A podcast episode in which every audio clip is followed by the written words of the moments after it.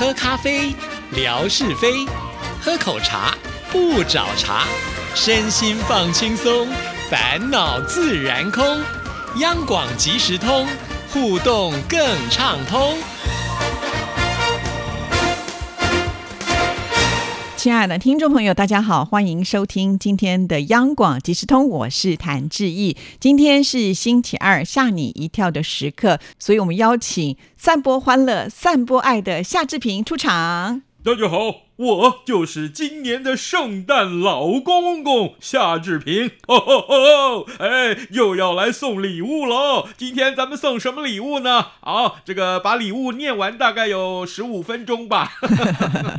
我最好有那么多礼物啊！啊，好，那我们知道呢，这个志平啊，因为他是基督徒嘛，对不对？再加上呢，又是热心公益的人，所以每一年呢，在耶诞夜的时候，他都要办起啊这个。耶诞老公公的角色啊，要发送这些礼物给大家，分享一下吧。是是是，呃，这个其实就在圣诞节啊、耶诞节的这个前夕啊，大概呃，我们讲二十四号晚上其实是这个耶诞夜，对不对？好，呃，每一年的耶诞夜，也许这个不一定是礼拜六、礼拜天，也许是礼拜五，又或者是周间，所以呢，我们就会择期啊，在这个周末的时候，或者是礼拜五晚上去送礼物，哎，那个 feel 才。对，大家是放假喽，呃，或者说呢，正好这个在家里面跟家人共度时光的时候，他们就会跟教会联系说，哎，你们今年可不可以派这个圣诞老公公送个礼物到我们家来？哎，礼物我们这个家长提供啊，但是呢，就是送到家里面来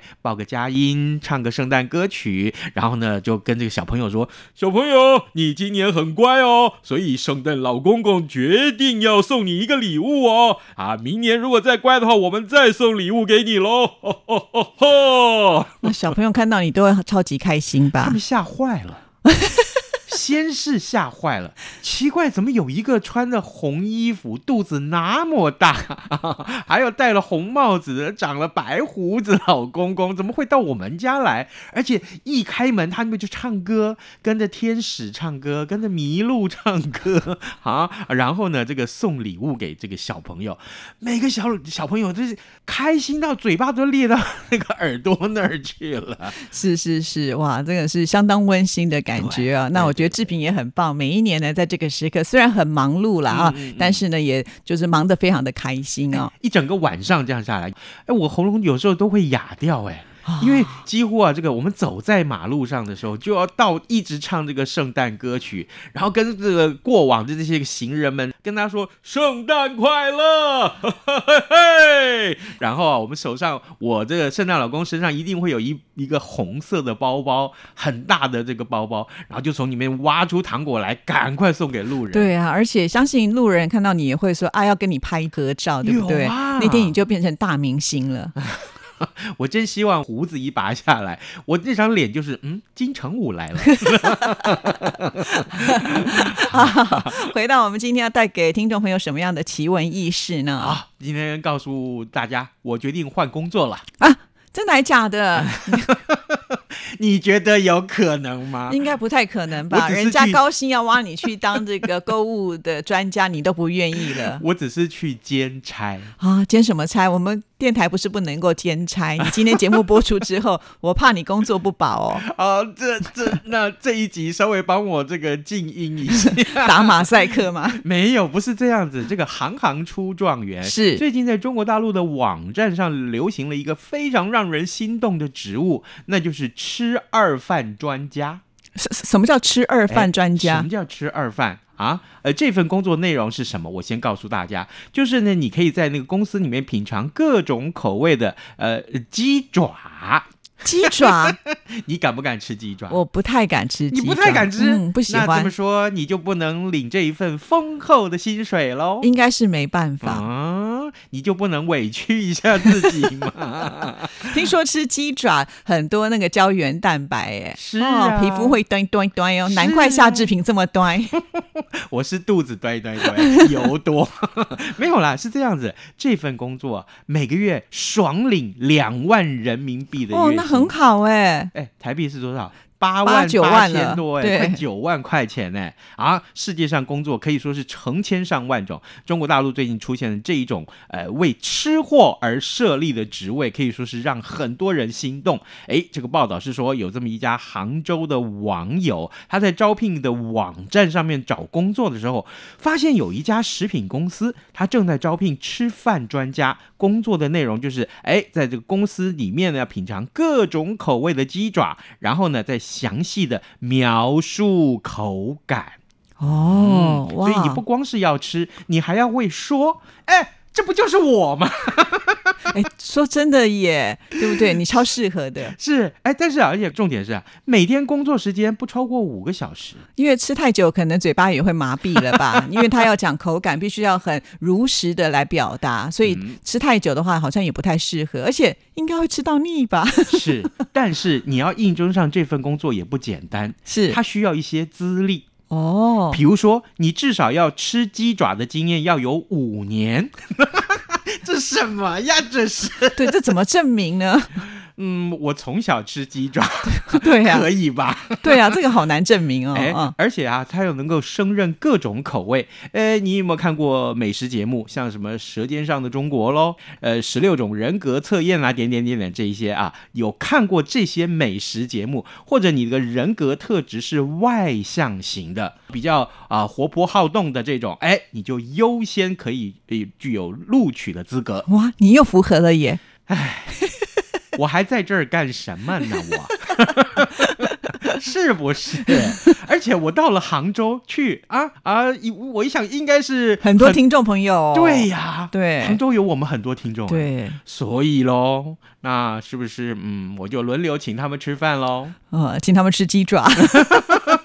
啊、没有啦，没有啦。哎所以呢，有些网友就质疑说，哎，这是不是诈骗呢、结果呢，啊、这个发布招聘启事的相关负责人，他也确实。证实了说，哎，没有错，我们正在招聘这样的人，而且呢，已经有两千个人投递履历了。哇，我是不知道他要这个录取多少人了，啊但是你知道吗？如果就算是好两千个人录取两个，好不好？那是多少啊？好难哦。比考大学联考还难，是不是？是是是，然后呢，我又不一定录取，万一，央广的工作又辞掉了，就两坨空。对呀、你这个人口味啊，搞不好不符合大陆人口味，呃都是台湾口味。也有可能，嗯。要不然的话，也许他就是各式各样的口味你都要，比如说那种很辣、很辣、超级辣的，你也要能接受啊，对不对？哪个我最近这个练吃辣很有成就。哦，？是哦，嗯，没错，改天你应该去四川逛逛 我最近爱上了麻辣花生。哦，那就更应该要去四川了 哦我跟你讲，这个辣不算什么，我就是发现了，我很能吃麻。哦，真的、啊，嗯，哇，那个花椒香味啊，在我这个嘴巴里面迸散开来的时候，天啊天啊！我想你应该舌头已经没知觉了吧？啊，我跟你讲，我连吃凉面我都要加花椒。因为你知道那花椒粒被咬到以后，哇，那个整个嘴巴就是麻掉的感觉。。对，很美耶。什么很美，就好像被打了麻药一样，可以拔牙了。